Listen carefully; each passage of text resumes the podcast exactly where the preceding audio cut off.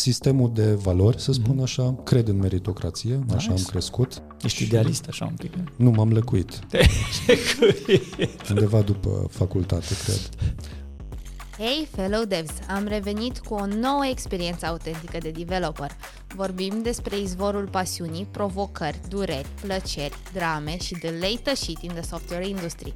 Așadar, stai chill, relax și hai să stoarcem zeamă de developer din Ciprian Popa, care este un developer incurabil. Some mistakes aveau un safety net. Din cauza multiplelor sisteme care am ajuns să împlice și ulterior, pe scurt am șters o bază de date în producție. Și țin minte că am fost, uh, aveam o expresie, nu mai țin minte ce am făcut, dar cred că ajutam să fac setup la replication cu SQL Server or something, I messed up și m-am dus să-mi anunț um, șeful de echipă și um, managerul de proiect, care erau într-un birou și discutam și am intrat așa foarte candid și am spus că na, s-a dus baza de date, să nu mai știu cum am formulat. Ei s-au uitat unul la altul și răspunsul, adică reacția, n-a fost care mă așteptam eu, a fost El a început cu programarea în era anilor 2000, cu Visual Basic și a evoluat odată cu apariția .NET, trecând de la dezvoltarea desktop la cea web și mai departe spre Angular și multe alte tehnologii, atât pe parte de backend cât și pe parte de frontend, dar nu numai, a trecut și la partea de DevOps. Acum este engineering manager la WeVideo, iar în timpul liber este un artist pasionat, cântă la chitară și clape, pictează și construiește modele Lego Technic Supercars. Haideți să vedem cum îmbină lumea tehnologiei cu pasiunile sale personale și să-l cunoaștem. Hei, salut Ciprian, bine ai venit! Cum ești tu astăzi, mai care vai tău? Salut Luci, salut Andreea, mă bucur că v-am găsit. Mersi de invitație. Sunt bine, mm. în ton cu vremea și cu aurora boreală. Chiar mă, s-a văzut, s-a văzut aseară pe la șapte. Eu am văzut un tip în grup. Atât. Și după pe aia ieșit Facebook afară. Și după aia am ieșit afară. Dar am prins uh, ce vreau să cred așa finalul, glorios. Și ai făcut și poză? Nu, cred că erau deja prea multe. Ah, era plin social media după. Prea plin, din toate unghiurile posibile. Am înțeles. Mm. Bine, măi, deci nu n-ai mers uh, cu, cu valul, să zicem așa, cu valul social media. Um, nu not foarte bine ah. și surfing nu fac, așa că am venit mai din urmă. Am înțeles. Bine, mai Ciprian, uite, după cum bine știi aici în, la podcastul ăsta, Zeamă de Developer, cum mi se zice, vorbim despre momentul ăla când ai dat prima oară cu fața de programare sau de calculatoare. Te rog, adu-ți aminte și hai să vorbim. Cum anume a fost pentru tine prima oară? Când ți-ai dat seama? N-a venit așa de, nu știu, chiar love at first sight, a venit mai mult ca un reward uh, pentru muncă. Eram în clasa 5-a sau a 6-a. Uh, la școală învățam programare sau ceea ce ni se părea nou că e programare. De ce zic asta? Pentru că era într-un fel programare, dar nu înțelegeam eu foarte bine logica și mă bucuram că materia era la schimb cu croșetat. Cred că aveam de ales între două opționale. Erau opționale. Uh, sincer, am fost și la cealaltă, dar cred că mă bucur că am ales-o până la urmă pe cea cu programarea. Nu, era educație tehnologică și erau diferite teme și când am trecut pe partea de programare, na, era uh, home computing HC, nu mai țin minte cum se spune. Um, scriam mult cod, tot felul de programele care reprezentau doi căluți care se luau la întrecere sau așa mai departe. Asta în clasa 5-a, 6-a? Um, Așa de da. repede? Da, dar doar cumva era un fel de dictare, deci nu era ca și când concepeam eu programul și era un set de instrucțiuni care le scriai una după alta în timp ce profesoara sau colegii dictau. Mm-hmm. Îmi plăcea rezultatul, sunt foarte into the creative side, n-am pot să share mai mult despre asta și primeam um, um, pats on the back din partea profesorilor și asta m-a stimulat să, adică îmi plăcea. Îmi plăcea rewarding-ul ăsta. Era verbal rewarding-ul ăsta? Ziceau, ai ce bună treabă faci, Ciprian. Da, nu eram doar eu, adică n-am fost niciodată, nu știu, tomul ăsta acolo, dar primeam și, da, ca și elev, era foarte important asta pentru mine. Da, cum normal. Uh, Mai ales gândindu-te că majoritatea, adică nu știu, sunt mulți, cel puțin, acum vorbesc un pic din cum simțeam eu pe vremuri, um, faptul că cineva e mândru de tine sau cineva simte că într-adevăr faci bun, treabă bună, era cumva așa o reticență să zici mai departe. Cel puțin și, și se creează niște disconecturi un pic acolo. E foarte interesant că asta funcționează. Deci asta te-a motivat pe tine să, să mergi mai departe? Să înțeleg? M-a făcut să nu-mi displacă. Să nu-ți displacă, Uh, și mi-am luat ulterior acasă un um, HC, țin minte, atunci am învățat că uh, they go with tapes. Mm-hmm. Existau casetofoane care nu puteai să asculți altceva decât uh, să le folosești în conjunctură cu HC-ul și mi-a plăcut chestia asta. Am luat o carte de programele, doar făceam, adică dactilografiam. Eram un dactilograf glorificat. Nu cred că puteam să mă zic, să mă identific ca și programator. Dar îmi plăcea rezultatul. Adică îl luai din carte ceva. și scriai în comp- da, era basic, texte. right? Era 100, linia 100, nu știu, okay. go to Line. very dark corner of my mind, for some reason. Okay, okay. Deci cam așa a început. Um, eu am fost așa o fire destul de artistică, cred că de când eram mic. Desenez, pictez, îmi plăcea muzica. Wow. Și, și plăcea... mai rămas cu ceva din asta? Uh, cu restul. Cu restul. Ca să fiu sincer. Încă mai am hobby-urile, uh-huh. unele mai mult, altele mai puțin, în funcție de cum îmi permite timpul. Dar mi-a plăcut uh, partea asta, să zic așa, creativă. Mă relaxa și în tandem cu stimulul de uite, faci o treabă bună, uh-huh. cum ziceam, m-a ajutat să nu-mi displacă uh-huh. și așa am prins eu să zic gustul de a vedea cum e, de Um, nu era chiar actul meu creativ, că practic luam pașii care eu am creat și imaginat altcineva și transpuneam ca să mă bucur de rezultat. Uh-huh. Și rezultatul clar era satisfăcător pe, pentru tine, dar mai mult decât rezultatul era și faptul că primea external validation. Uh, da, Ai până să încerc bună. acasă, da. Uh-huh. Când am da, încercat acasă, deja o aveam external validation, nu? Care na, nu depindeam neapărat uh-huh. de ea, but it's nice to have. Da, Te și ajută. Pe, pe atunci, pe acasă, ai zis, uh, te susțineau oamenii apropiați ție de pe atunci? Um, părinții mei îmi ziceau să nu stau cu capul așa de mult în televizor. În televizor, nici măcar calculat. televizor. și na, era color, deci ieșeau da, niște da. chestii foarte faine față de alb-negru. Um, dar uh, ei tot timpul au fost de principiu că eu trebuie să-mi aleg singur drumul și ei uh, fac Interesant. orice nevoie ca să mă susțină și am apreciat chestia asta și o apreciez și acum. Nice, nice. În orice pasiune care ai, trebuie să ai uh, susținere, mai ales în etapa aceea a vieții, când ești, uh, nu știu, în formare, să zic așa. Da. Și familia e evident pe primul loc, prietenii de curiozitate într-un fel sau altul, pot să zic mai târziu uh-huh. și mhm. cum uh, m-au ajutat și prietenii, să zic, în drumul ăsta, dar mi se pare important în orice hobby, în orice pasiune. Doar așa un pic pentru uh, context. Uh, clasa 5 clasa 6, ai zis, nu? Pe acolo? Uh, uh, da. Pe, acum câți ani erau, mai precis? Sau pe când era? În ce an era?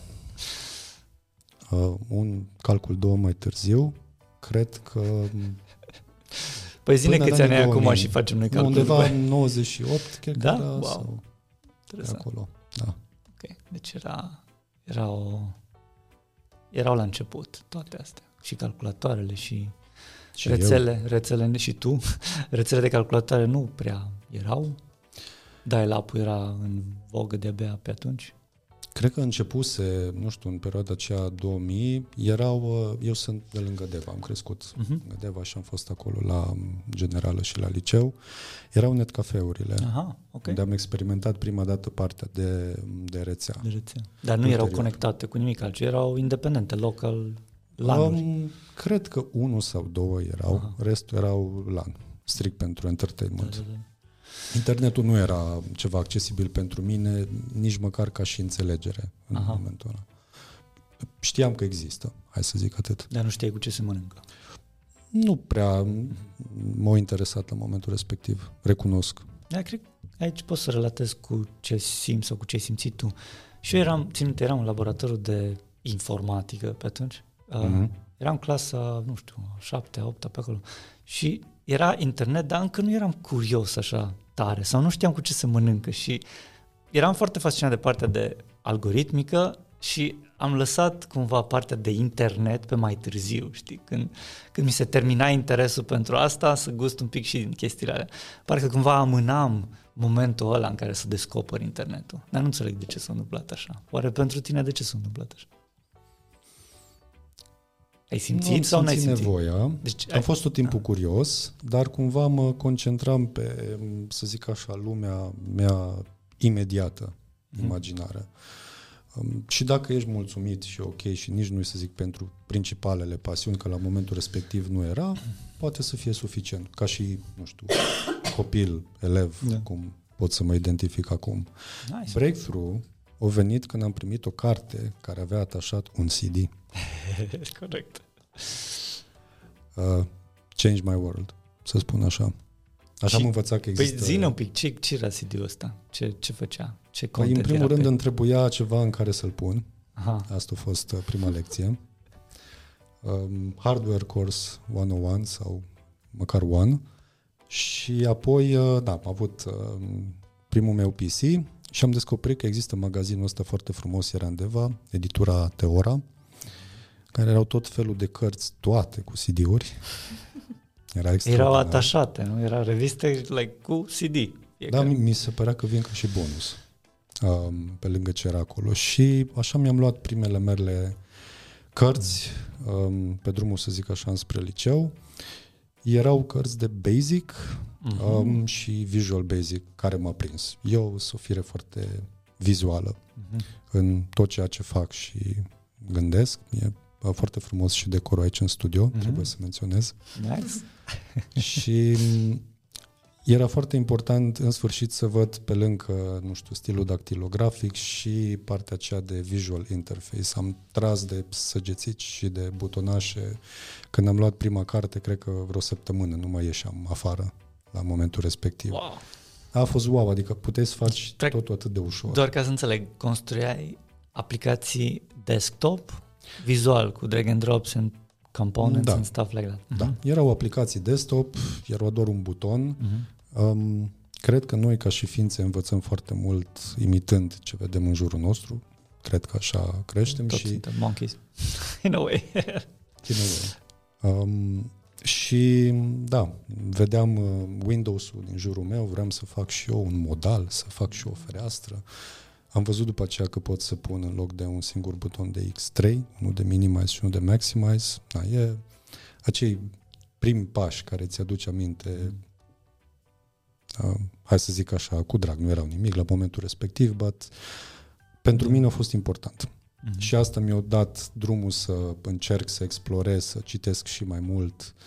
Um, chiar am o întâmplare um, de care mi-aduc aminte pe bune când am fost în clasa nouă, în tabără, prima dată la mare, aveam bani de buzunar, ca toată lumea. Um, majoritatea din grupul în tabără prefera să meargă să bea o bere sau mai multe, party and so on. Eu uh, m-am plimbat pe faleză și am găsit altă carte de Visual Basic, de data asta era 6.0 în loc de 5.0. Bă, dar ești romantic, mă. Ești romantic tehnic. Tehnico-romantic. Așa. Very. Um, și era și foarte groasă. Mm. Și cred că, nu știu, 60-70% din banii mei, uh, așa, aveam un surplus, să zic, de Aha. siguranță dar ideea e că m-am întors în cameră cu o carte. Da. Au fost câteva miștori din partea colegilor. Corect. Corect. Dar... Deja mă gândeam la câte ar putea fi. Cu ce te-ai întors în cameră în noaptea respectivă? Cu carte. That's fine. Adică dacă pasiunea e acolo, what? Funcționează bine. Eu cred că asta e cel mai important. Adică ca și motivația. Păi da, normal. Nice. Dar dacă ar fi să pui degetul pe, pe pe pasiune, să zic așa, pe cine, ce te-a împins în continuare înainte. Ok, am înțeles că a fost mai ușoară viața pentru că ai fost lăudat. A fost mai ok, dar totuși ai avut interes destul de masiv pe partea asta de programare, mai ales când erai 5-6 generală. Nu? Ce, ce te ok, acum ești mare, nu mai ești în generală, atunci erai super interesat, atunci poate a fost cânteia pasiunii pentru programare. Ce a menținut-o? pot să-mi ale câteva coordonate. care Yeah. cred că sunt importante pentru mine. Spre exemplu, în perioada aceea, sfârșit de general, început de liceu și descoperind partea asta de desktop, de visual, am început să-mi dau seama că pot să-mi și rezolv probleme, adică reale. Nu e doar o chestie așa de let's play and so on. Mai făceam Mhm. câteva joculețe. Ok. Prin clasa 10 am, am rezolvat prima mea problemă reală și na, știu că sunt multe alte subiecte gen World Hunger și așa în jurul meu, dar pe mine mă interesează în fixul subtitrele la Lord of the Rings și am făcut un uh, programel de overlay peste media player-ul care îl aveam pe Windows care na, se uita prin formatul SRT, care Mhm. avea start și stop, se uita pe toate liniile care erau acolo, dacă erau undele care nu se, se intercalau, să zic așa, Mhm. și mi le scotea m, într-o listă și de acolo puteam să vin cu chestii automate. Asta a ajuns și subiectul um, atestatului meu la informatică de clasa 12 Am mai adăugat multe alte What? chestii peste, dar Deci, practic, ai început să rezolvi probleme reale cu software. m-aș opri până la reale, reale pentru mine. Pentru Mi tine. se păreau chiar așa de deep. Băi, dar erau pentru tine. Tot, tot, totul a plecat de la o problemă care a avut-o cineva. Nu? Exact. Și asta a continuat cu, hai să zic așa, primul meu job ca și freelancer, undeva prin Mhm. clasa 10 Aici intervin prietenii, apropo de suport. Nice. Um, aveam colegi și prieteni în liceu care mergeau la karate, karate tradițional. Și dintr-o vorbă în alta, cei de acolo erau curioși de un sistem um, foarte simplu pe calculator care să ajute să organizeze competiții. Uh, m-au pus în legătură cu sensei de acolo. Tare. Am cunoscut niște oameni foarte faini cu care am mers um, pe la competiții și concursuri în următorii doi ani, adică până, prin, până am mers la facultate. Și am făcut un programel uh, desktop uh-huh. care îl purtam pe CD-uri. Um, Și îl instalai? Se instala? Se instala. Install, install, next, next, agre? Um, da, Nu, apăruse stai. ceva feature de automatic bundling ca și Mhm. instalare și uh, îmi făcea munca foarte ușoară, uh, scuze, ușoară. Uh-huh. Unde nu, doar copiam și asta era. Nice, nice. Dar aia a fost uh, primul meu, um, hai să zic, contract, nu, Proiect. n-a fost o sumă foarte mare de bani, honestly. Și am făcut-o mai mult pentru mine, pentru că îmi plăcea, călătoream mult, hai să zic că lipseam de la școală, nu mă mândresc neapărat cu asta, dar cumva simțeam că particip la ceva mai mare decât mine și că ajut în sensul ăsta. Nice. Și a fost o experiență formativă pentru mine, fiindcă am dat de niște oameni din afara domeniului meu și mi-au deschis ochii de ce înseamnă munca în echipă unde nu e totul doar IT, dar cum poți să combini domenii diferite. Ce ți-ai cumpărat Da. din primii bani câștigați? Încă o carte. Iată, urma să spoilu eu, dar da. Nice. Și foarte interesant. Că, adică merge ca un bulgăre așa, nu? Dacă tot... Mhm. Și, și până unde mergi? Până unde investești în dezvoltarea ta profesională și unde te oprești? Nu știu dacă te oprești. Vorbeam, uite, recent cu cineva care are pasiuni um, în pictură și foarte mult talent și um, povesteam de sentimentul ăsta că lucrez mult la un tablou, dar un tablou parcă nu niciodată gata. Tot timpul Mhm. simți că mai e ceva de adăugat Mm-hmm. la, la el. Sau și ca și muzician foarte amator, recunosc. Um, am mai avut um, câteva încercări în trecut. Dacă le revăd cu ochii acum, parcă tot aș mai uh, bibili, aș mai adăuga ceva la ele. Și mi se pare că pentru mine, și zic asta pentru mine, se aplică foarte mult asta. Că tot timpul eram curios de, dar ok, dar ce e mai departe? Mm-hmm. Dar ce pot să fac diferit? Dar ce fac alții diferit? Curiozitatea ajută mult ca drive. Ia, Andreea, mai bagă tu office. Dar să stai că m-a blocat Ciprian că spuneai ceva de muzică. Tu ai cântat vreodată? Um, da, Așa. La instrument? la instrument, când eram tot așa, în clasa a cincea, părinții mei au primit o pianină foarte veche. Uh, Părea, știți cum era discuția cu mașinile de cusut Zinger, legendare. Așa era și cu pianina asta, părea legendară. Între noi fie vorba și-a servit scopul doar cât să, nu știu, mă delectez eu cu ea și să fac gălăgie, mm. dar, again, părinții mei m-au susținut și am intrat la școala populară de arte, în paralel mm, cu școala, câțiva ani, am învățat la vârstea tehnică. Ce asta tot atunci, prin Adică în momentele alea când ți-ai dat 6. da, 5, 6, 7, deci gimnaziul tău a fost foarte plin, după cum zici. Nu ieșeam foarte des. Asta, asta vreau să întreb. Ce, ce se întâmpla cu viața ta socială? Nu, era ok, dar nu eram mai mult uh, atras de pasiunile astea, adică mă furau, efectiv mă furau. Și de acolo să zic că am prins tehnic, după aia când am ajuns la liceu cumva au fost alte chestii prioritare și parcă nu m-a mai atras așa mult. boom a venit în facultate, când am dat și de chitară și evident mm. chitara ca instrument social e extraordinar pentru a deschide uși. conexiuni și uși și prieteni noi nice. de toate felurile și de acolo încă mai practic, să zic așa, în timpul liber, mai cânt cu alți prieteni, cunoștințe care au pasiunea asta. Mă ajută, mă relaxează, mă stimulează creativ și sunt grateful, adică e... nu vreau să renunț. Nice. Acustic sau electric? Ambele. Ambele. Păi facem un jam session cândva? Și eu cânt la tobe, foarte ruginit, dar încă mai... fi o idee faină. Acum că știu. Acum că știi, poate facem o ta. Un jam session. Cândva. Cu drag. Nice. Uite, vezi cum află lumea chestii la podcast. Da. Ia, zi, Andrei. Bun. Ciprian, aveai deja programarea în sânge, se întâmplau deja foarte multe lucruri, cântai pe lângă. Spune-ne cum ți-ai ales facultatea și la ce facultate ai ajuns? Una din glumele mele preferate, când eram la sfârșit de liceu, trebuia să aleg între a merge la conservator sau la, la arte. Doar ca și studiu, nu mm-hmm. zic că eram neapărat sincer de nivelul respectiv ah, nice. și o spun cu sinceritate și a merge pe programare și mm-hmm. mai țin minte de unde a venit gluma într-o discuție în care cred că cineva mi-a zis, păi nu vrei să mor de foame, nu? so, Asta și faptul că foarte mulți prieteni um, se duceau pe IT, eu fiind la informatică și atunci cumva am urmărit și asta și am încercat Cluj Timișoara, a rămas Timișoara până la urmă, here I am. Ok, Politehnică sau UVT? Unde ai mers? Politehnică. De ce mm. Politehnică și nu UVT? Că și aici Era mai întreagă... cool pe vremea aia. Era mai cool. Era mai cool. Pe vremea aia.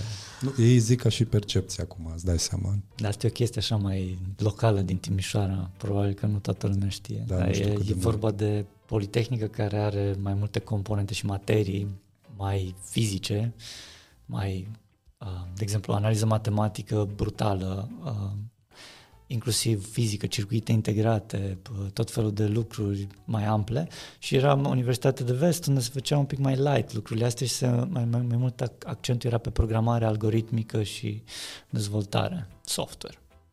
Da. Brutal e un cuvânt bun de spus, Așa. dacă să mă gândesc la primii doi ani de la Politehnică, pe alocuri. Dar da, se pune foarte mult pe, cred, pe partea asta generalistă, nu pot să mă pronunț în momentul de față și nici nu cred că era neapărat îndreptățită percepția asta, dar mm. diferența e exact cum spui tu. Aveai nevoie să treci de acei doi ani și poate după um, ajungeai, și asta a fost cazul meu, mm. la ceea ce îți place. Pentru mine, mm. primii doi ani, sincer, au fost, uh, acum nu vorbim de studenție, aia e frumoasă, da. dar din perspectiva programării, și, mm-hmm. nu păi a fost suficient. Păi nu s-a făcut, primul an nu s-a făcut programare. Nu, am, cred că foarte puțin și am avut noroc cu asistenți de laborator Aha. care șeruiau același pasiuni cu mine și așa am uh, ajuns să am și primul job part-time încă din anul 2. Nice, why? Um, la Alcatel. Te infipt, da, corect. Dar din clasa 10 de când ai luat și, și ai câștigat primii bani până în anul 2 de facultate, ai mai avut vreun job? Nu. Nu am simțit nevoia programăm în continuare, nu știu, viitoare versiune ale acelui media player, care l-am făcut în liceu. Nu, îmi plăcea partea de socializare, partea socială a studenției, petrecerile și um, mi s-a părut că nu, nu simt lipsa, că dacă am fac pentru mine, uh, din fericire, na, și cu bursă și cu toate cele mi era ok cât de cât să și cu ajutor de la ei mei și atunci n-am simțit neapărat nevoia. Doar când am simțit că aș vrea să învăț mai multe și nu, nu sunt acolo după 2 ani de mm. facultate sau n-am neapărat contextul. Tu te-ai bucurat de bursă într-un mod uh, direct sau uh, într-un mod indirect? Ce întrebare. O să am nevoie de o clarificare.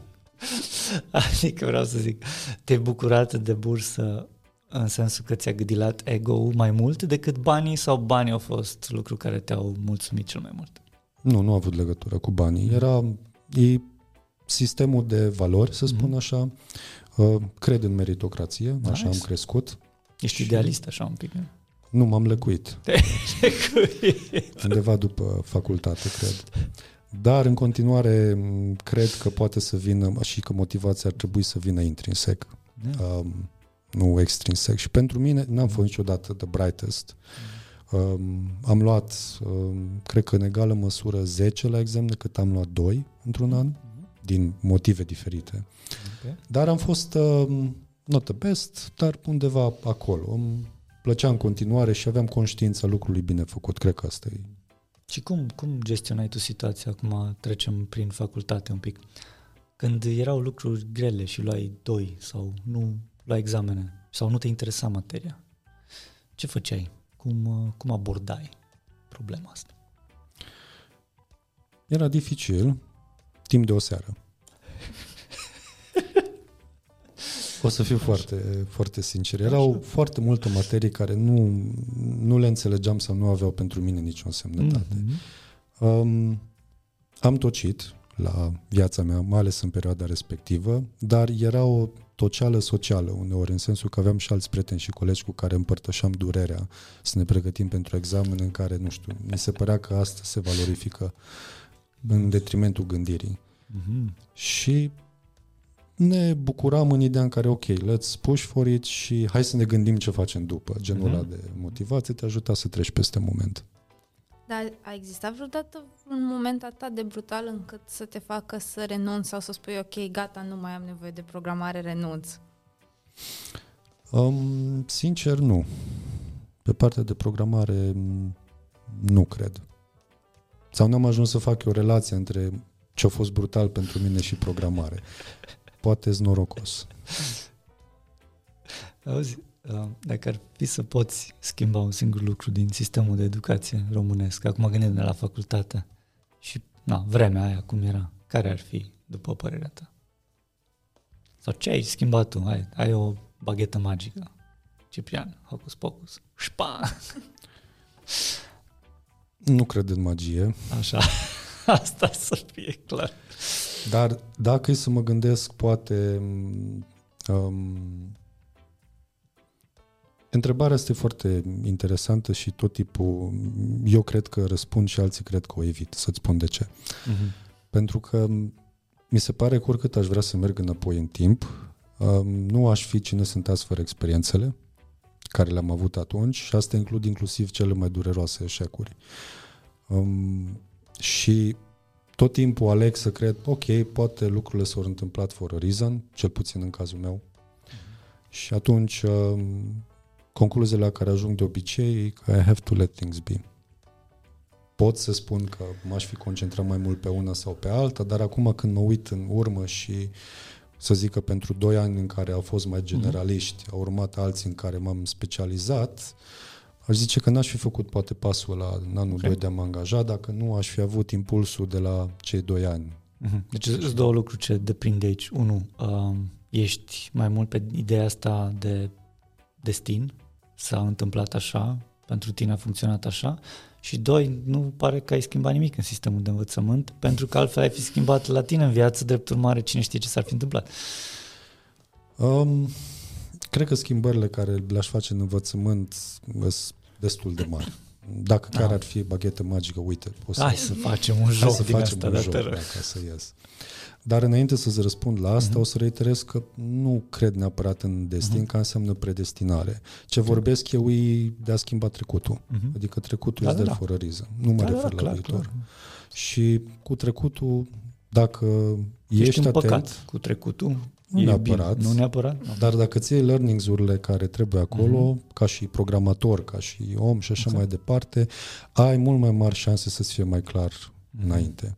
Și legat de sistemul de învățământ, da, mi-ar fi plăcut ca profesori, asistenții cu pasiune, uh-huh. cu care am rezonat și eu și care m-au făcut să vreau mai mult, să fie mai uh, în față uh-huh. decât sunt. În față tehnic vorbind? În față... Nu, în față ca și mm, impact, uh-huh. ca și prezență, ca și, nu știu, factor de decizie. Înțeleg. Super. Mergem mai departe? Mergem mai departe. Lean, anul 2, primul job. Cum a fost primul interviu? Mi-a fost rușine de ce nickname de Yahoo Messenger aveam când a trebuit să-l dau. To this day. To this day, yes. Când te duci la primul interviu Așa. și ți se cer datele de contact. Și na, pe atunci aveam tot felul de nickname-uri, era în vogă Messenger-ul. Atunci am, am realizat că pentru a reuși în mediul profesional e ok să iei lucrurile mai în serios. Aha, ok. Puțin mai în serios. Deci până atunci erai mai high hui așa un pic. Mm, cum ziceam, nu mă stresam așa uh-huh. de mhm, tare, da, era fan, eram, mă bucuram de studenție. Dar ce am găsit acolo când am ajuns la Alcatel, un alt milestone, să zic așa, în carieră, a fost o echipă foarte, foarte sudată, uh-huh. în care am avut norocul să ajung. Aveam un impact, m-am folosit de skill-urile mele de Visual Basic ca să scriu ceea ce se numeau applications, erau de fapt niște macrouri în Excel. But I was solving a problem, deci okay. asta m-a ajutat. Um, Dar tu erai intern pe atunci, nu? Sau nu, cum? eram part-time. Part-time. part-time. Ca să poți să lucrezi și... Da, să cred că din faci... anul 4, ah. 3 sau 4 am trecut full-time. Uh-huh. Nice. Da, și echipa a fost foarte faină. M-a învățat uh, cât de multe lucruri uh, poți să faci împreună versus doar separat care separat era pe atunci ideea de programator de om tehnic, știi, îi dai cafea, îl închizi într-o încăpere și îți zice el când e gata codul. Și după aia peste crezi? gard... Crezi în astfel de... Nu? Nu. Okay. nu, nu cred. Cred că nu mai de mult timp aplicabilă partea asta. Și tocmai, cum zic de multe ori, mi se pare că domeniul de IT, contrar ideilor poate unora, e unul dintre cele mai social și interconectate domenii um, în care unde altundeva, cum ziceam, se întâmplă ca să ai colegi cu care trebuie să colaborezi în fiecare zi, să facă review la muncă în fiecare zi și asta să fie intenționat și by design, nu pentru că cineva e curios sau vrea validare externă and so on. Mm-hmm. Și asta mi se pare mind-blowing pentru că arată și de ce chiar sunt importante soft skill-urile, nu doar hard skill-urile, dar nu era un curent, sincer, așa de pronunțat pe atunci. 2006-2007. Wow. Dacă ai atins niște chestii interesante de soft skills versus hard skills, poți să elaborezi acolo? Sau poate, Andreea, vrei să sapi tu un pic mai tare? Ok, răspunde la întrebare, eu sau pe urmă. Um, Hai să fac mai, mai clar atunci întrebarea. Sigur. După părerea ta, ce uh, e important pentru tine să ai ca soft skills trei lucruri care te-au ajutat în cariera ta de programator și care în continuare poate te ajută? Mm, deschidere, uh-huh. um, motivație intrinsecă, și nu știu cum să o spun, latura asta colaborativă, Aha. care da. să nu fie legată de personalitatea fiecăruia. Mm-hmm. Și astea le-ai avut încă de la început, de la primul job, sau ai ajuns să le deprinzi cu, odată cu experiența? E o întrebare foarte bună. Um, partea de colaborare nu mă consider extrovert neapărat, dar mi-au plăcut tot timpul oamenii. Și în familie am crescut cu mulți oameni în jurul meu, so I was naturally inclined să merg în direcția asta și mi-a plăcut ideea de echipă și m-a ajutat, cum am zis, că am avut parte, uite, de o echipă faină de la primul job. Asta cred că e ceva ce e definitoriu și îți setează așteptările, mai ales dacă it's successful. Partea de motivație intrinsecă, cred că am avut-o un pic, Poate nu așa cum o am acum sau cum uh-huh. uh, o evoluat pe parcurs, dar am avut-o pentru că îmi plăcea să construiesc lucruri, să învăț lucruri și partea asta de deschidere, asta m-a antrenat-o pe parcurs. a nu se confunda cu, nu știu, eagerness-ul și curiozitatea din, de la început. Da, clar. E o deschidere care înseamnă deschiderea de a-ți vedea și punctele slabe, nu doar cele forte, de a accepta feedback atunci când vine, de a învăța din situații neplăcute, nu doar plăcute. Uh-huh. Și dacă ar fi să faci, Ciprian, o proporție de poate care sunt mai importante, hard skill-urile sau soft skill-urile, care ar fi proporția? Am crezut că trebuie să zic formula. O calculăm pe loc aici. Um, cred că depinde foarte mult de nivelul de experiență, responsabilitate și seniority, mai ales, uite, în munca de programator. Um, e normal ca, din punctul meu de vedere, ambele trebuie să fie, de eu zic de multe ori hard skills and soft skills, apropo de versus. Nu zic de dar am văzut multe prezentări care cumva le prezentau ca și antagonice și nu e neapărat cazul. E clar că la început de drum partea de hard skills cred că devine mai importantă pentru că you're learning the craft. Adică trebuie să cunoști tehnologii, framework-uri, principii de programare, să-ți structurezi gândirea.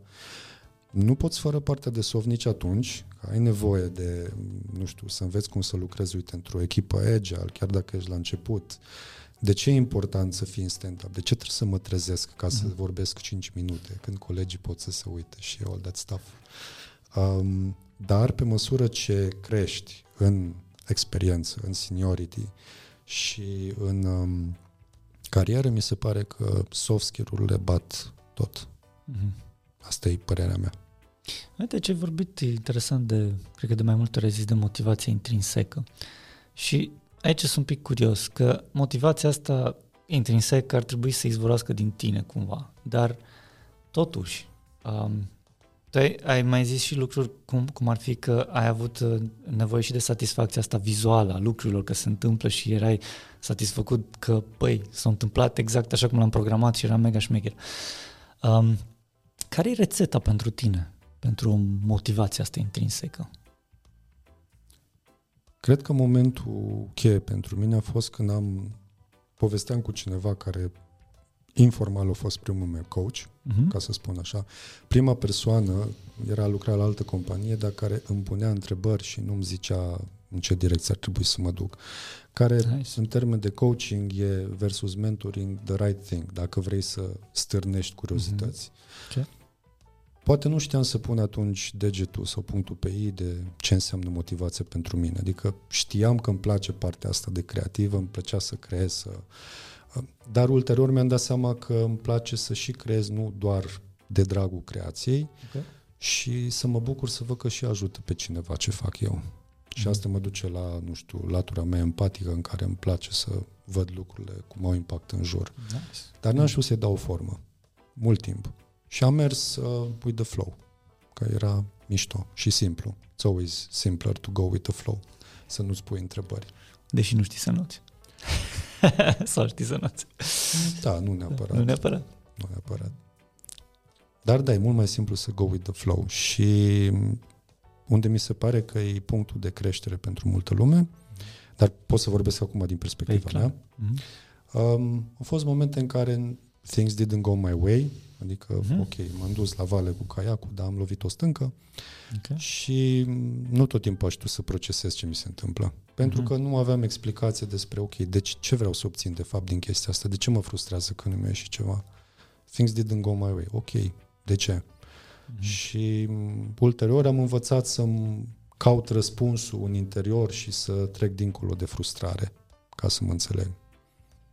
Nu e un proces ușor, că trebuie Imaginez. să te uiți la tine cu un nou critic și na, la toți ne place să avem o părere bună despre noi, e what keeps us going forward, dar ego te duce și în multe capcane. Interesant. Uh, și ai pornit pe calea asta cunoașterii uh, sau self-discovery în, într-un proces singur sau împreună cu cineva? Nu, nu. Persoanele care povesteam eu pus niște întreba- okay. întrebări uh, care porneau foarte clasic. Te-a guiduit un pic. Începe cu, auzi, dar tu te-ai gândit aha, că... Aha, aha, ok. Și, na, evident, ne știam de ceva timp și aveam încredere că îmi vrea binele, adică nu vrea doar să mă sâcăie sau să mă contrazică. Dar mi-a pus întrebări în uh, momentul în care nu aveam chef să le aud și asta a fost... Uh, da, îi mulțumesc și în ziua de azi. Dar a fost din exterior. Adică Poți să ne zici numele lui sau, sau ei, nu? Nu. nu nici pe departe. Lăsăm așa privat. Bine, mai. Rămâne cu mine. Foarte frumos. Bun. Andreea. Suntem la Alcatel. Cât ai rămas Alcatel. aici și ce a urmat, după, a urmat după? Cred că patru ani de zile. Wow. Am rămas la Alcatel. Pe atunci, spre final, deja învățasem, nu știu, programare orientată pe obiecte mai mult. Am avut foarte mare noroc cu un um, team leader și project manager uh, foarte bun care era pe partea asta de structură și design patterns. Puțină lume știa pe atunci de double dispatch visitor pattern care să-l și vezi folosind și având sens într-o aplicație de producție. Deci pentru mine o ajutat pentru că pe lângă creativitatea și pasiunea au venit foarte devreme layerul ăsta de structură, de disciplină. Uh-huh. Și asta m-a ajutat să contain uh, și să dau, nu știu, o explicație la lucrurile pe care le văd și le înțeleg și să mă exprim în termen de na, Thinking in Patterns, era o carte care o citisem pe atunci și a fost o perioadă foarte utilă pentru uh-huh. mine, adică m-a format mai professionally speaking, ceea ce din păcate nu primeam la facultate, o să fiu foarte deschis. Da, da, pe clar. Și am plecat de la Alcatel în momentul în care, fiind o companie foarte mare, munca mea avea un impact, dar eram curios din povești cu alți colegi uh, la momentul respectiv dacă există și alte tipuri de impact. Și mă uitam spre, nu știu, un produs, o companie poate mai mică, adică și când am fost la Alcatel, țin minte că am făcut uh, greșeli, aia era frumos că unele uh, some mistakes aveau un safety net din cauza multiplelor sisteme care am ajuns să am și ulterior. Pe scurt, am șters o bază de date în producție. și țin minte că am fost, uh, aveam o expresie, nu mai țin minte ce am făcut, dar cred că ajutam să fac setup la un replication cu mhm. SQL Server or something, I okay. messed up și m-am dus să-mi anunț um, șeful de echipă și um, managerul de proiect, care erau într-un birou și discutam, și am intrat așa foarte candid și am spus că na, s-a dus baza de date, să nu mai știu cum am formulat. Ei s-au uitat unul la altul și răspunsul, adică reacția, n-a fost care mă așteptam eu, a fost ok, îngrijorat, calm, dar ok. Se uita unul la ok. ok, întrebător, așa, what? Și după aia, ok, să mă duc să vorbesc cu mm, or test engineer Aha. să văd exact ce s-a întâmplat acolo. Ați avut și backup-uri, mă gândesc? Am avut și backup-uri, evident. Dar când ți-ai dat seama că ai făcut-o de oaie într-un hal, fără de hal, ce ai simțit? Păi de când eram mic eram învățat să spun. Ah, ok, asta e bine. Dar ce ai simțit spus. înăuntru tău? Um, ce emoții ai simțit? Responsabilitate. Aha, okay. Era să nu fi pierdut toate datele, adică înțelegeam ce făceam okay. acolo, dar nu eram suficient de familiarizat cu procedurile, cu wizard-ul mm. și am simțit responsabilitate, am simțit anxietate, anxietate. de ce se întâmplă pentru că n-am mai fost în situația asta până acum. Mm. Știam că e grav, că scria prod pe... Scria prod acolo. deci ți-a fost frică, cam frică un pic, adică... Da, dar cred că, nu știu dacă chiar, posibil și frică. Anxietate, mm. cred că definitely e cuvântul. Când mm. am dus după aia, cumva m-am dus cu mentalitate de genul, ok, am here, ziceți-mi ce trebuie să fac sau cu ce pot mm. să ajut. Ok. Da, Fără să mă gândesc la consecințe neapărat în momentul ăla. Sunt mai multe feluri de oameni. Sunt unii care ar fi tremurat din toate încheieturile și n-ai mai fi putut face nimic cu ei și sunt unii cum ești tu, mai stabili probabil, care zice, ok, I own this shit. La, acum hai să vedem ce putem face. Da, cred că eram în, hai să nu zic chiar șoc, dar eram așa într-o stare uh-huh. în care încercam să controlez okay. momentul. Deci era... Da. Dar nu mai țin minte exact cât de eram, că în momentul în care am aflat că există o soluție, m-am detenționat. Okay. Și imediat după aia ai plecat de la Alcatel sau? Nu, a fost chiar așa. da, bun. Hai să vedem. După ce ai plecat de acolo, ce s-a întâmplat? Unde te-ai dus cu viața? Um, Am fost la o m, companie, m, să zic, mai mică ca și Size, mm-hmm. am fost la Infobest câțiva ani, cred că până vreo trei ani și ceva.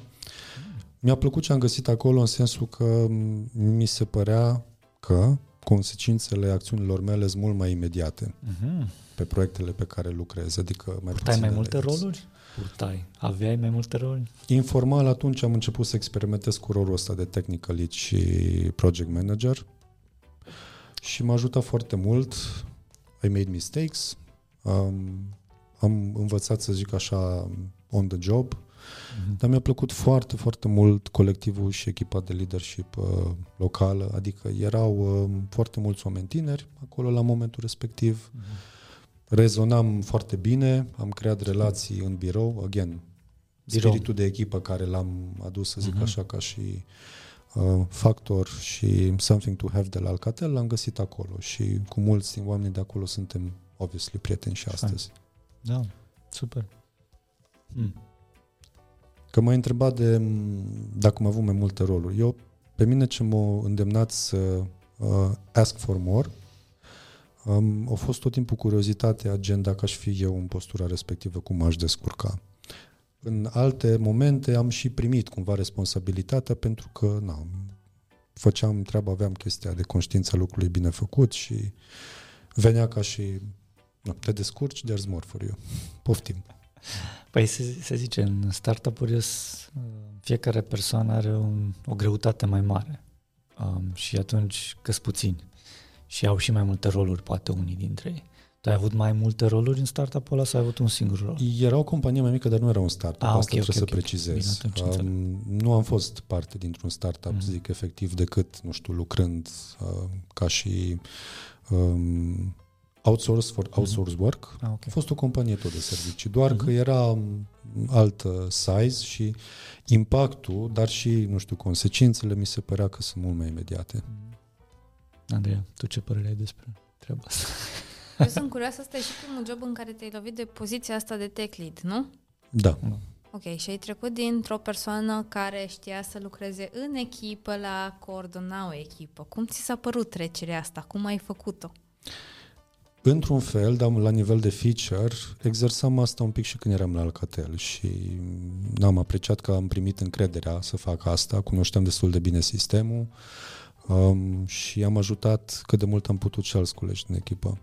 Am preluat obiceiurile, să zic așa, și mindset-ul ăsta cu mine. Deci a fost un fel de evoluție graduală în momentul respectiv. Dar tu ai fost um, team leader pus sau ales? Liderul este ales sau pus? Majoritatea companiilor? Cred că asta e întrebarea, o să-ți răspund întâi pentru mine. Pentru, și... da. În, În întâi, caz- întâi pentru cum a fost în cazul tău și după aia cum ar fi ideal pentru tine. În cazul meu nu am avut o poziție, să zic, uh, când m-am dus acolo de technical lead and so on. Eram Mhm. mm-hmm. software engineer, Ok. erau proiecte, mă consideram din punctul ăsta de vedere on par, dar când uh, eram peruit cu colegi care erau mai tineri, încercam să ajut și să bider și Mhm. să îi ghidez. Eram self, uh, hai să zic așa, autodidact. Mă, încercam să mă țin la curent, best practices and so on și să share Cât despre pus versus ales, se întâmplă both sau either, da. peste tot.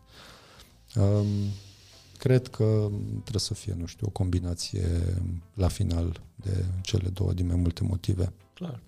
Adică nu... E foarte important uh, și aici o să intru în discuție, na, management versus leadership. Da. Dar partea de leadership nu, nu mi se pare că merge neapărat cu forță, adică trebuie să existe um, o acceptare la un moment dat și chiar dacă nu, nu știu, nu te alege echipa la început, e important să te aleagă, ca să spun așa, on the way. Te consideri un manager sau un lider? Mă consider ambele, nu am voie să zic diferit. Um, asta e ceva ce am avut o dilemă de când eram la început. Uh, da, managerii era așa o chestie de, nu știu, bârfă la început, de drum, o să fiu sincer. Mm. Um, nu ai neapărat nevoie sau când ceva nu merge bine, e bine să ai pe cineva pe care să dai vina. Uh-huh. În același timp, când simți că există lipsă de direcție, iarăși, păi nu e jobul nostru, nu? managerul trebuie să vină să dea direcție. Care? Deci, na, pot să zic că n-am avut sau am avut norocul să nu lucrez cu manager care să nu îmi placă. Mă, mă consider norocos. Din punctul ăsta de vedere, da, nu ne-am înțeles tot timpul, dar we try to make it work și am uh, lucrat cu mulți oameni inteligenți din perspectiva asta și pe măsură ce mi-am luat și o responsabilități pe principiu, hai să văd cum e dacă aș fi să fiu acolo, am și înțeles de fapt ce înseamnă jobul și rolurile care vin acolo mult mai bine. Și pe vremea când am gustat eu partea asta de management, nu știu, cred că nu eram așa de aware pe zona asta de care e diferența între leadership și management. Leadership era, nu știu, văzut ceva pentru C-level and so on. Nu era ideea de, ok, de ce e nevoie de amândouă și faptul că suntem din ce în ce mai puțin cogs într-un sistem și că suntem oameni. Din păcate a trebuit să vină și o pandemie ca să ne mai amintim de chestia asta. Drept. Dar mai, Ciprian, spune-ne, tu acum ești cu rolul de manager în priză 100%? Jobul, da. așa cum e pe hârtie, așa cum e, e pe... de manager, că nu o să ofere nimeni job de lider. Honestly. Uh, cum mă văd eu? Mă văd, da, ca un lider în sensul de responsabilitate și stilul meu, așa cum uh, consider eu că are sens, e tot mm. timpul de servant leadership care uh-huh. uh, complementează partea de management. Eu am tranziționat în mod natural pentru că încercam să văd cum e să rezolv probleme și în uh, vanitatea mea la momentul respectiv uneori, o să uh-huh. fiu sincer că mă gândeam poate pot să fac lucrurile mai bine. Nu, nu neapărat, uh, nu știu, cu hate sau față de managerii care am avut. Dar era o curiozitate, că dacă aș fi să fiu acolo, cum aș face? Și le-ai făcut mai bine. Da. Nu tot timpul, of course. I failed. Clar. Um, Ce ai învățat din failure? De asta spun că n a schimba în momentul respectiv. Am învățat, n-am învățat chiar atunci. Hai să dăm un exemplu dată. clar, că așa mergem cu teorie prea mult. Dăm, mm. Dă-ne un pic un failure care ți-a pus probleme, să zicem, în viața sau în cariera ta. Uh, hai să zicem de manager și mm. cum ai rezolvat-o? Sau ce ai învățat cel puțin de acolo? Um, un, hai să zic așa, printre primul failure care acum depinde cât de deep mă duc pe de asta, pentru mine a fost. Uh-huh. Um, eram într-o echipă mai mică, cred că eram două, trei persoane. Trebuia să na, livrăm un proiect, era un client care avea, era foarte opinionated pe atunci și um, încercam să manage ok, proiectul în sine, pe atunci nu eram eu foarte versat în materie de agile, încă erau Gantt chart și alte cele. și aveam câteva challenge-uri. Aveam câteva challenge-uri cu clientul care respingea soluția care o aveam eu. Aveam câteva challenge-uri să um, în echipă, de cum funcționa echipa și oamenii de acolo și simțeam responsabilitatea, dar um, nu aveam argumentele la mine. Nu eram pregătit în momentul respectiv decât parțial și încercam să aplic, um, să zic așa, din toolkit-ul de manager tot felul de idei de cum să negociez proiecte de milestone asta, dar simțeam că nu pot să pun punctul pe ei. Mai grav e că simțea și clientul. Mm. Și um, tot pușuiam, cumva încercam să explic, nu găseam, dar I kept pushing, kept pushing, kept pushing. Când de fapt ce ar fi trebuit să fac era să mă opresc și să ask for help. Asta a fost prima lecție care am luat-o în momentul ăla și am văzut că se întâmplă foarte des în jur în care lumea își ia presiunea asta de autoritate, de decizie, de ok, manager, trebuie să piciul oamenii, uh-huh. să fiu acolo, să, nu știu, fac totul să iasă, dar nu mulți din experiența mea cu care am lucrat și am văzut în jur reușești să, ok, hai să fac un pas în spate, hai să recunosc că maybe I'm in over my head. Uh-huh și să mă duc să ask for help sau măcar să am un sounding board cu altcineva. Dacă făceam asta atunci, acum că mă tot forțez să fac time traveling, da. deși eu îți spun că nu-mi place, nu știu, poate ar fi ajutat, dar eu cred că am ieșit mai câștigat, din fericire nu a fost așa grav, dar mult mai târziu am înțeles de ce e important asta. Am mai repetat situația asta până m-am calibrat Dar um, pe scurt, atunci când crezi că le știi pe toate, știi cel mai puțin, în cazul meu. De ce nu-ți place să faci time travel? Dar de curiozitate. Că nu ne-ai zis. Sunt atâtea filme care aș putea să le citez. Niciunul nu se termină Nu se bine. termină bine. Păi noi numai mergem și inspectăm, like read only. We don't change anything. Um, poți să faci exercițiul ăsta mental, chiar e recomandat, știi, ca să te uiți, dar not to dwell on it și nu în ideea asta de a um, what if. E pur și simplu ca să văd Da, dacă da. aș putea să văd evenimentele cu alți ochi. Interesant, sigur. Și eu sunt genul care am pus tot timpul presiune pe mine în multe situații ca să reușească și să iasă lucrurile. Uneori în detrimentul a ceea ce era important. Oameni, um, iar oameni. Și acum mai pui presiune pe tine. Da, dar o pun altfel. Adică, um, Ai ajustat un pic. da, mi-am cumpărat un uh, termostat sau cum se zice. Um, da, dar mult, mult mai puțin. Adică Mhm. am, um, am fost în diferite situații de-a lungul carierei, am adăugat experiențe. Consider așa, toate experiențele, știi, ai un toolbox la brâu în care, Da. de fapt, tot drumul tău ca și om tehnic, de programator sau Mhm. um, manager sau engineering manager în cazul meu, sau e de a-ți adăuga unelte în toolbox ca să ai de unde alege când te lovești de challenge-uri pe viitor. Cu cât diversitatea e mai mare și uneltele sunt mai bune, cu atât poți rezolva problema mai ok. Interesantă comparație cu viața versus uneltele care le ai la tine. Spune-mi, te rog, ce... Tu ești, adică ai făcut practic un jump, așa o săritură între, între carieră, între, pardon, cariera de programator și cariera de manager, că sunt două lucruri un pic diferite. Tu mai programezi acum. Foarte puțin, um, spre deloc, dar din când în când mai îmi place să mai murdărez Mhm. mâinile just to Nice. stay up to date. Și întrebarea e cum e diferit sau ce impor- dacă, de exemplu, te ajută că ai background-ul ăsta tehnic de programator atâta timp cât ești manager unei echipe de software development sau crezi că mai mult te încurcă?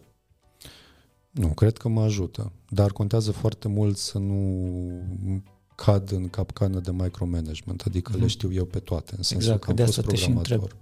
E, e un trap, Ok. zona asta.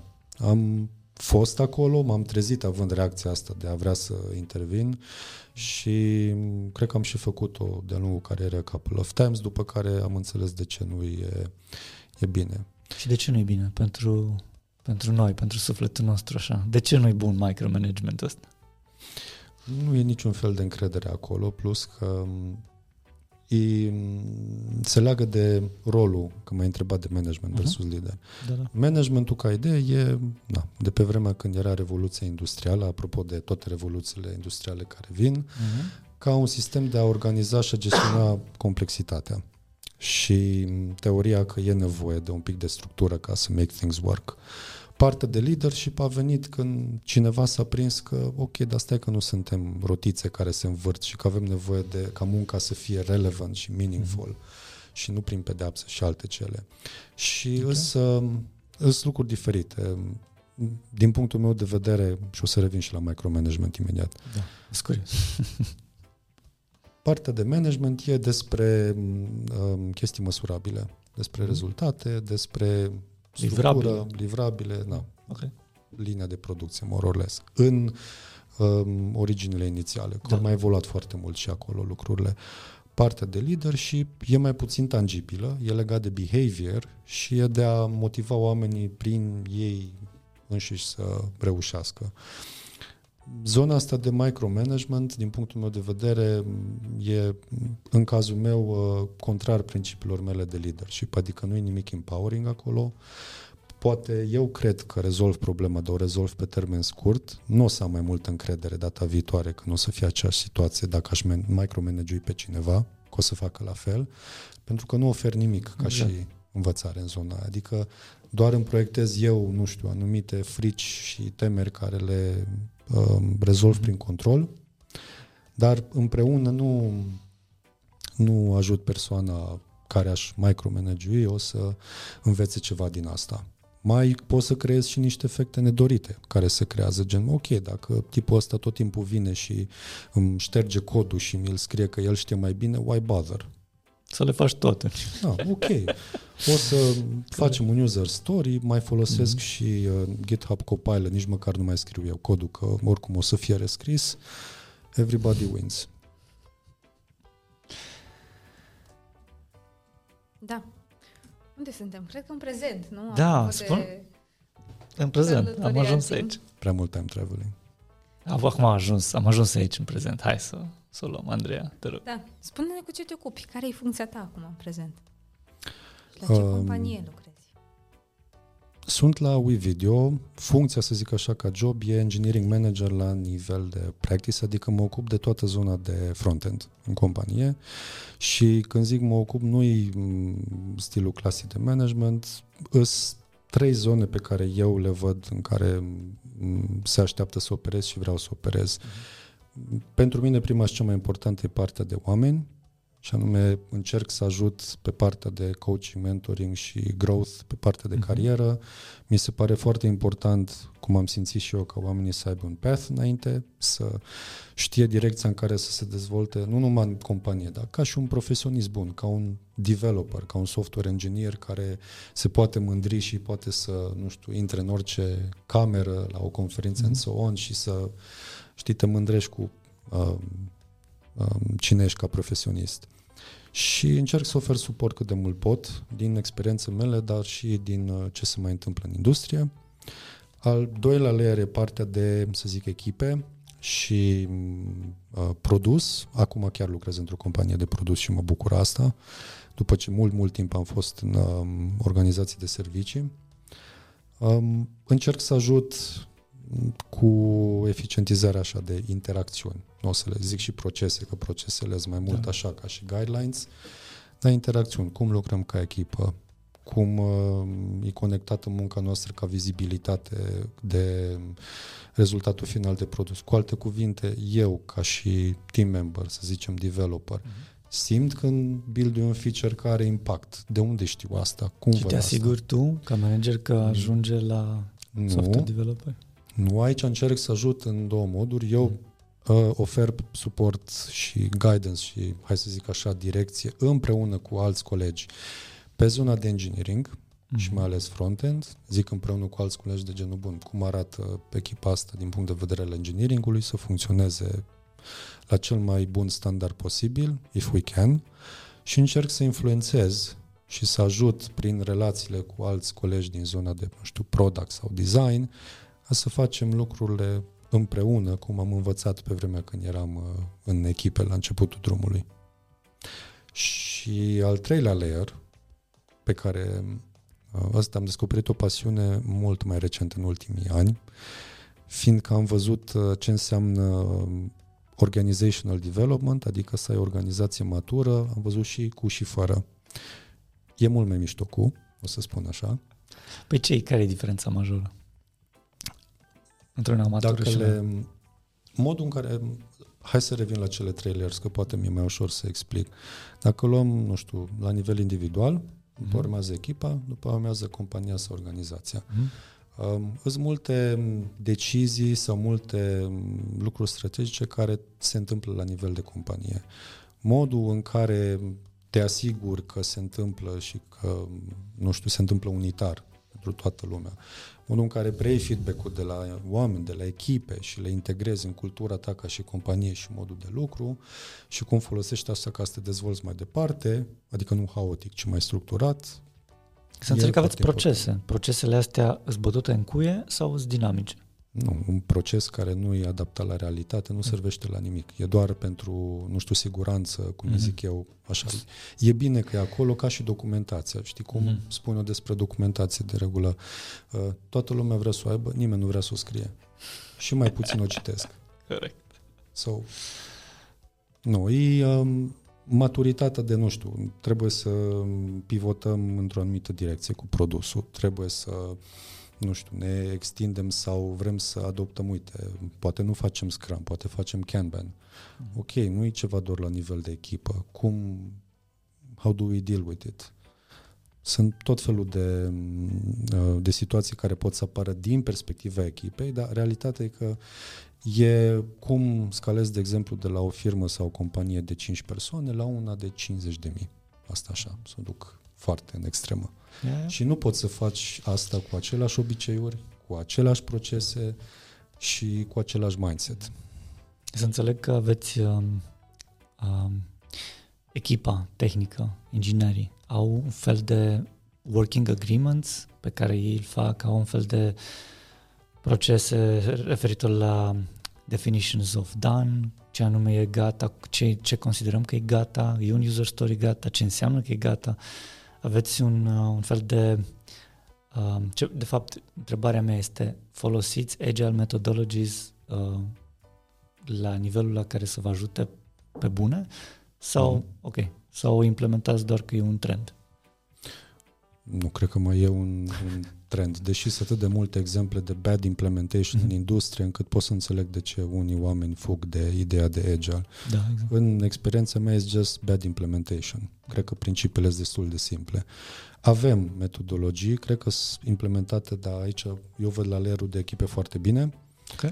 Și mă bucur că oamenii sunt maturi, open, încearcă să țină legătura cu realitatea și dacă ceva nu ne mai ajută în contextul actual, hai să povestim și să change it.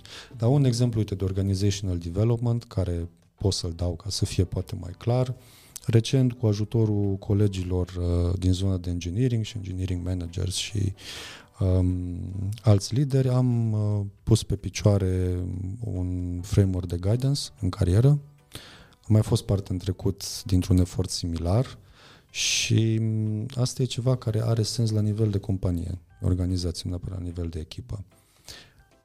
Challenge-ul a fost să îl facem meaningful pentru noi, adică nu luăm doar, uh, nu știu ce se găsește în industrie pe tema asta și se aplică la size-ul mm. de companie similar, și să se aplice la o companie de produs ca noastră și să poată să susțină partea de innovation ca așteptări. Și noi am încercat să prindem după un efort de câteva luni și am uh, livrat, să zic, partea asta de uh, framework, care e doar începutul, pentru că mai departe e cum îl punem în practică și cum îl folosim. Mm. Um, asta e ok, e un aspect foarte important pe zona de organizație, care mie îmi place și profit de asta de ce? Că vreau să-ți dau și un exemplu de cum mi-am găsit eu, uh, nu știu, how do I get my kicks, apropo de la partea creativă de uh-huh. programare, la partea asta de, nu știu, management sau cum okay. vrei să o numești. Um, creez în continuare, doar că nu mai creez neapărat cod. Pun numărul prin, nu știu, soluții, idei, mm-hmm. framework-uri and so on, care pot să aibă același impact. Cel puțin același impact. Numai că pare să fie mult mai scalabil un pic, pentru că poți să ai în spate o echipă sau mai multe echipe. Deci, practic, ai putere și mai mare. Sau? Nu cred că ai un impact mai mare. Un impact mai mare, da. da. Aș folosi asta pentru că nu, nu simt partea de putere, cât simt partea de responsabilitate. Aha. Dar ai un impact mult mai mare. Și e altceva. E ca și cum designul arhitectura pentru un sistem, doar că uh-huh. în loc de, nu știu, componente, ai oameni în loc. Uh-huh. Nice. nice. E tot creație. Yeah, yeah. Cineva sper că se bucură de rezultat și folosește, dar eu mi-am găsit uh, switch-ul ăsta ca să nu-mi pierd, să zic, motivația mm. și bucuria de a crea. Da, acum, îți place ce faci? Da, trebuie să zic că da. Trebuie să zici, trebuie să zici, dar pe bune, îți place sau, sau da. ai nostalgia um, în suflet cu privire la scrisul codului? Nu, îmi place ce fac place și ce oricând vreau să mai scriu cod, mai, mai scriu. Mai scrii cod, doar okay. că pe furiș și în colț. Așa. Se retrage Ciprian într-un loc acolo. Am avut în urmă cu câțiva ani o situație în care am vrut să ajut echipa. Era un uh-huh. proiect, eu eram uh, non-coder, uh, manager, delivery manager pe atunci și era un proiect de Ruby on Rails. Și simțeam că e nevoie de un push ca să meet deadlines, uh-huh. că nu mhm. ne plac deadlines. Și am zis, ok, hai că vreau să vă ajut. Și am pus mâna pe niște tutoriale de Ruby, Uh-huh. Um, nu mai programasem până atunci cu Ruby, deși am trecut prin o grămadă de platforme uh-huh. și tehnologii de-a lungul timpului, back-end, front-end, Kubernetes, mai știu eu ce. Și cu ajutorul unui senior developer din echipă, foarte buni, dar care au acceptat jocul și exercițiul să fiu învățăcel pentru uh-huh. ei și le-am promis că nu, I'm not calling rank, adică nu e nimic între noi, suntem colegi, muncim cod la cod.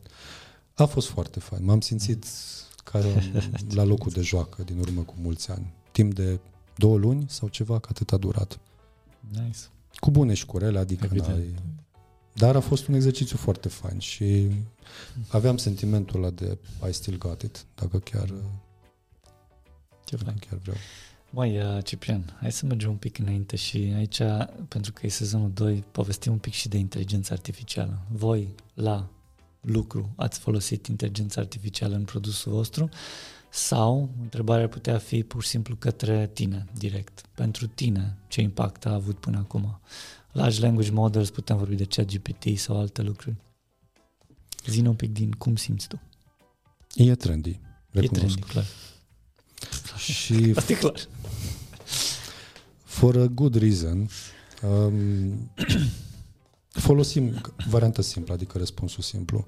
Folosim la lucru, e parte din produs în sensul că avem features care se bazează pe AI și pe machine learning și construim, cred că și mai mult în zona asta, for sure. Um, și nu doar pentru că e trendy aici, ci pentru că ne ajută în ceea ce vrem să facem și sunt o grămadă de servicii care pun capabilitățile astea ready-made acolo. Acum, recunosc că partea de ChatGPT, de când a apărut uh, și tot, uh, tot inițiativa OpenAI, o revoluționat dintr-o dată, toți ne-am dat seama că sunt lucruri care se pot optimiza. Și chiar stăteam, că eu sunt pasionat de istorie.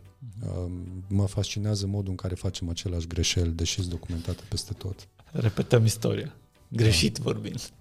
E, e extraordinar Mm. mm. de urmărit. Și mă uitam să văd când a fost prima revoluție industrială, când se zice că sunt patru revoluții. Revoluția industrială prima când a apărut um, partea de um, automatizare sau în industria de țețes, țesut, cred că. Um, după care a fost partea de, nu știu, mass production, care a fost a doua revoluție mare, a treia partea cu calculatorul și acum unde suntem cyber, uh, de cyberspace, AI și Mhm. mm. toate cele. Și mă gândeam, bun, dar cum s-au simțit oamenii ăia la început, când s-a întâmplat prima dată ceva de genul ăsta și nu sunt reacții foarte diferite de ce vedem acum, doar Clar. contextul e altfel. Um, ludismul sau curentul acela de a spune că o să vină apocalipsa pentru că o să se distrugă toate joburi, it happens every time. Așa e. Um, cred că um, nu s- mă, mă simt neapărat că suntem pregătiți pentru tot avansul ăsta, dar suntem curioși, suntem o rasă foarte curioasă. Și tu ești curios. Da, sunt și chiar am început să folosesc um, așa activ, dar îmi dau seama că ce e acolo e, cum ai spus și tu, un, e generative AI, un large language Mhm. mm-hmm. model care pe baza unor anumite informații îți generează niște răspunsuri, dar încă nu vorbim de sentient. A, pe clar. Nici, da, o să vorbim la un moment dat. Poate nu sentient, dar general intelligence, super intelligence. Cu siguranță. Cât timp nu o să apară compania numită Skynet.com sau poate există domeniu, will be safe. Nu, dar sunt multe aspecte care inevitabil se automatizează în ce Mm. facem. Eu, de exemplu, folosesc m, ChatGPT, uite, chiar discutam uh, la lucru de cum ar fi să cuplăm sistemul de knowledge base, uh, eternul Confluence, care îl știe toată Mhm. lumea, la uh, generative AI, în ideea în care ai tot conținutul acolo și poți să zici, ok, uh, care e stadiul tuturor RFC-urilor sau, nu știu, documentelor care sunt încă în lucru și nu sunt închise. Adică vrei să Mm. știi cât se lucrează, pe ce pagini și să nu trebuiască să umbli tu manual prin Confluence să-ți afli informațiile astea, pui o întrebare, Mhm. uh, Da, îți vine răspunsul clar. înapoi. Alt exemplu, user stories. E Mhm. incredibil cât de bun e să GPT creeze la scris user- user story, Wow. da, ca și template. Um, Dacă te duci și ai nevoie, nu știu, de something ca și boilerplate, Mhm. în care se dea drumul, în gen, uite, un uh, drop-down list care să fie compliant cu accessibility Mhm. standards. Dacă pui promptul ăsta în chat GPT, o să-ți iasă un template de story care nu zice nimic pentru că n-ai repartea specifică, dar ca și acceptance criteria sunt 10-20 de lucruri la care poate nu te-ai gândit. Și folosiți acceptance criteria cu given, when, then? Context nu sau cred că n-am- folosim în Ok. varianta asta. Da. Dar e un exemplu de ok, nu luăm ce generează ChatGPT Dar- și punem acolo pentru că, again, nu e Da, ajută, sentient. clar, clar. Dar ajută, adică îți uh, ușurează procesul ăsta de Mhm. knowledge gathering. Da, auzi, Ciprian, zine un lucru ciudat despre AI care mulți nu-l știu. și tu îl știi. Sau, sau, sau ți, ți s-a întâmplat ție, I don't know. Um, nu am gândit la vanitatea întrebarea asta, dar nu o să merg așa departe, dar pot să zic un lucru care mi se pare ciudat și la care trebuie avut atenție, probabil deja este, faptul că, așa cum știm noi media digitală în momentul de față, cu generative e foarte dificil să faci diferența între real și fake ca și imagini sau ca și produs. Um, uh-huh. Știu că se discută multe inițiative, inclusiv legislative, mai ales în US, pentru da. a controla chestia asta prin, nu știu, watermark sau alte modalități. Uh-huh.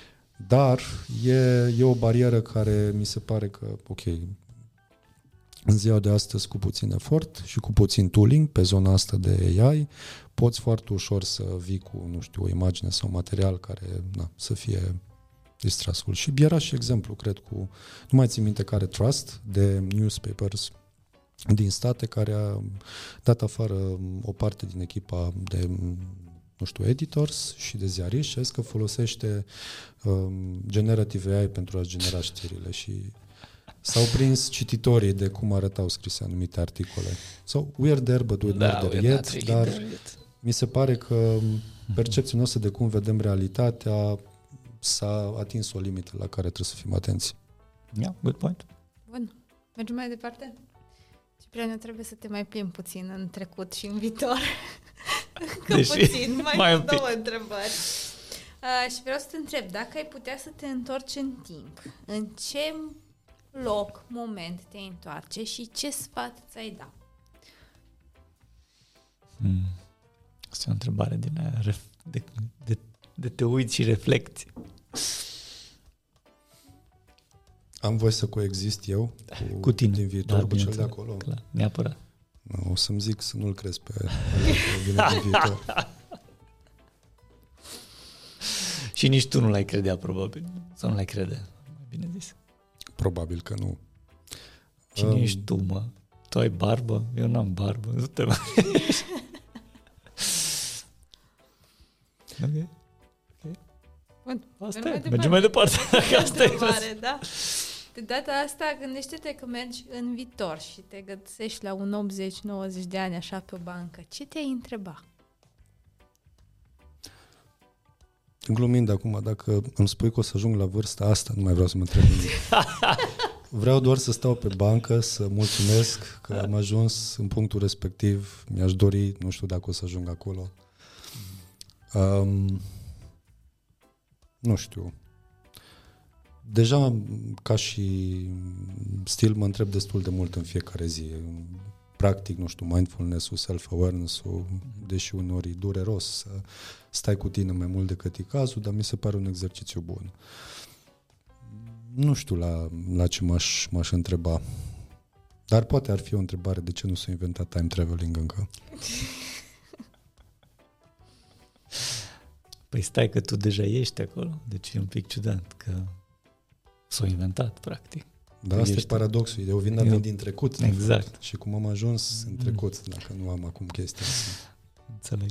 Dar ce, hai să mergem un pic mai săpat așa, dacă ar fi să ne imaginăm că timpul trece și, eu știu, na, devii din ce în ce mai bătrân, ce e din ce în ce mai important pentru tine în viață?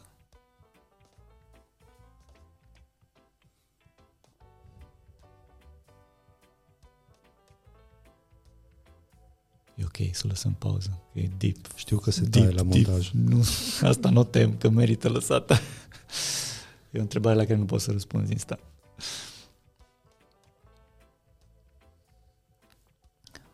Și poate că nu știi răspunsul la întrebare. E foarte posibil și adevărul e că poți să răspunzi numai cu mindset-ul de acum. Clar. Și cu mindset-ul de acum um, e ce mai important pentru mine ar fi, nu știu, partea asta de um, self-awareness, mm-hmm. era un termen, nu știu de unde o pornit, am dat peste la un moment dat, zondering, um, sondering, chiar așa îi zice, în care e un fel de stare de asta, de când ești conștient de, de tine și de prezența celor din jur și de faptul că vă intersetați sau nu Uh-huh. Știu că sună super ezoteric. Da, da, da, păi dar am ajuns acolo, vorbim despre lucrurile sunt, astea. Suntem foarte, foarte ezoteric. Dar momentan asta e tot okay. ce... Am descoperit partea de self-awareness destul de târziu, Uh-huh. sincer. Îmi place, when done right, și când am energia să o fac și... Și cum o faci când o faci? Ghidat de către cineva sau pur și simplu te... Ghidat sau am, nu știu, exercițiile mele, mm. ține foarte mult de pasiuni, muzica mă ajută foarte mult Aha. în zona asta Nice. și fiecare cred că are uh, mecanismele lui. Sigur. Dar uh, ar fi fain să nu o pierd nici pe viitor. Nice. Păi asta e important pentru tine atunci. Așa se pare. Bine, măi Ciprian, uite, Vlad te întreabă, fără să știe cine ești. Cum poți tu să prioritizezi bunăstarea personală versus carieră? Întrebare că, că e foarte bună. Care merge la fix în tonul ăsta. Sau mai bine zis, prioritizezi bunăstarea personală versus carieră. Venind de la cineva care este în clasa 12 Da, în momentul exact. de față. Again, poate mă consider norocos, dar uh, cum am povestit și mai devreme, eu am cariera mea a urmat m, din multe puncte de vedere un drum natural. Îs tentat să zic că dacă ți-ai găsit motivația internă și eu mi-am găsit-o pe parcurs și îți urmărești uh, uh, pasiunea, dar nu blindly, cum zic americanii cu follow your dream. Nu, not your Mhm. dream. Nu. Ok. Doar să fii atent la ce te motivează, uh, îți mari șanse ca um, toate celelalte beneficii să vină. Eu prioritizez foarte mult partea asta de meaning în momentul de față pentru mine, dar sunt eu cel de acum, după toate experiențele care le-am avut. Ca să um, pot să dau rezultate, lucrurile trebuie să aibă sens pentru mine. Nu mă interesează un title sau un job, uh, mă interesează de ce fac chestia asta sau dacă sunt acolo ce ar trebui să fac. În momentul în care am avut, nu știu, rezultatele și uh, atunci au venit și banii, au venit și alte lucruri care m-au ajutat apropo de bunăstare și material Mhm. și ne zic, mă consider norocos, dar sincer, de câte ori am aplicat principiul ăsta, că au fost și momente în care m-am gândit să nu-l aplic din Mhm. diferite motive. Dar de câte ori l-am aplicat, m-am simțit cel mai ok și aparent a dat cel mai bune rezultate pentru mine. Deci muzica te ține în priză. Mai sunt alte chestii ce le faci care să te deconecteze sau să, să, aibă, să, ai, să ai grijă de, de tine, practic? Eternele, nu știu, mișcare, Mișcare. uh, o nutriție sănătoasă, îmi place să gătesc, am învățat și asta pentru că eram groaznic la capitolul ăsta. Nice. Și nu doar de la pandemie, dar uh, îmi place pentru că se întoarce tot la mine, adică tot Mhm. Investesc timp în ceva ce it's coming back și într-un mod sănătos și chiar m-a ajutat să am o dietă altfel. Dacă ca și pasiune, nu mă refer numai la muzică, inclusiv partea de programare și ce fac ca și job. Mhm. Deci pentru mine trebuie să aibă meaning. Dacă, Înțeleg. nu știu, am o idee care vreau să o implementez, o să-mi dea tot drive-ul și motivația de care am Mm. nevoie. Și Uite, back to um, gluma aia ce-au, ce-au făcut-o colegii tăi de ai zis că mergi la facultate tehnică decât să Mhm. mergi la conservator. Ok, vrei să faci și bani ca să poți să trăiești. Și atunci, întrebare mai e pe lângă meaningfulness-ul ăsta ce, ce zici că pentru tine trebuie să aibă sens, mai trebuie să fie și partea aia altă în care să te poți măcar susține. așa este. Ok. E un pragmatism care eu l-am adăugat Aha. Aha. încă de pe atunci. Adică Aha. Aha. trebuie să aibă sens și matematic toate Clar. ecuația asta. Și mă Da. da. gândeam că la un moment dat, dacă, nu știu, nu o să iasă bine în zona asta, măcar să-mi am, uite, un alt job pe partea de muzică, poate cu care să... Um, ăla e la planul meu secundar. Din fericire a ieșit pe partea de IT, am rămas aici că mi-a plăcut. Dar orice zic eu acum, oricât de super motivațional sună, trebuie să fie duplat și de pragmatism. Clar. Doar că nu ar trebui, din punctul meu de vedere, adică eu răspund la întrebarea asta, pentru mine nu pragmatismul și partea materială uh, mă drive sau mă fac să fiu Da, da, da, eficient. Înțeleg. Bine, mai Ciprian, dă-ne tu o întrebare pentru următorul invitat. Eu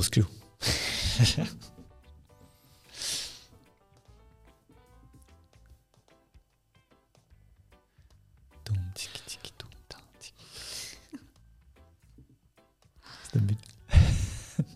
trebuie să aleg, aveam două pregătite. Așa.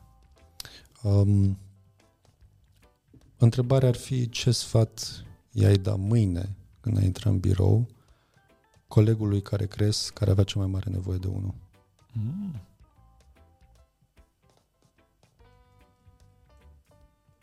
Neapărat în birou.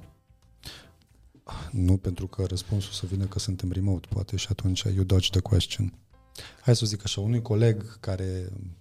Care are nevoie sau nu are nevoie. Sau care are nevoie. Că... Okay. Ce sfat e de mâine unui coleg care simți că avea nevoie de unul, coleg de lucru? Ok. Lăsăm la liberă alegere. Nice. Interesant. Bine, măi. Um, Andreea, mergem către final. Da. Uh, și care e partea finală? Dar eu sunt foarte curioasă înainte să Așa, chem. Tă... Tu ce sfat ai dat Ciprian mâine unui coleg care crezi că are nevoie? Ca să cheiem cum trebuie. Aș putea să zic, dar însemna că e make it easy pentru păi, persoana da. care vine. Dar pot să răspund după. Mă ofer să răspund Păi după. răspunzi acum că oricum nu o să fie publicat până o să tragem următorul, că e mâine următorul, deci nu o să audă, nu-i zice. Garantez. Nu, o să, o să aștept. O să aștept? Bine, okay. nu este stres, ok, bine. I'm not spoiling it. Bun, cum ajung oamenii la tine dacă vor să vorbească cu tine? Sau nu vor să vorbească cu tine? Sau să nu-i lăsăm să vorbească cu tine? Ba, cum să nu-i lăsăm să vorbească cu tine? Ce platforme ai prefera? Principal pe LinkedIn. Pe LinkedIn. Răspund destul de des și oricine poate să mă găsească acolo. Nice. Bine, oricum o să le punem în descriere. Uh, LinkedIn-ul tău și... Nice. Mai uh, înainte să închem, spune-ne ce ai tu de anunțat. Ce vrei să zici în încheiere. De anunțat? Dacă ai de anunțat ceva. Mai avem oameni care au startup-uri, servicii, oamenii se laudă cu chestii, evenimente.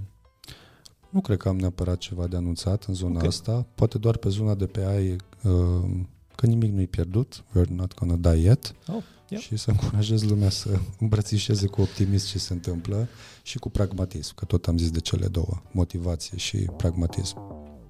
Nice. Mai, foarte tare. Ciprian, mulțumim frumos. Eu A fost mulțumesc. super. și mie mi-a făcut plăcere. Mulțumim că ne-ați ascultat, mulțumim invitaților și nu în ultimul rând mulțumim echipei care a făcut acest podcast posibil. În urechile voastre s-a auzit zeamă de developer și au avut plăcerea de a vă fi host Lucian Corduneanu și Andreea Rugescu. Vă așteptăm cu o nouă experiență săptămâna viitoare. Dacă v-a plăcut, vă invităm să dați un share și un subscribe paginii noastre. Power by Sensidev, Love by Lunch.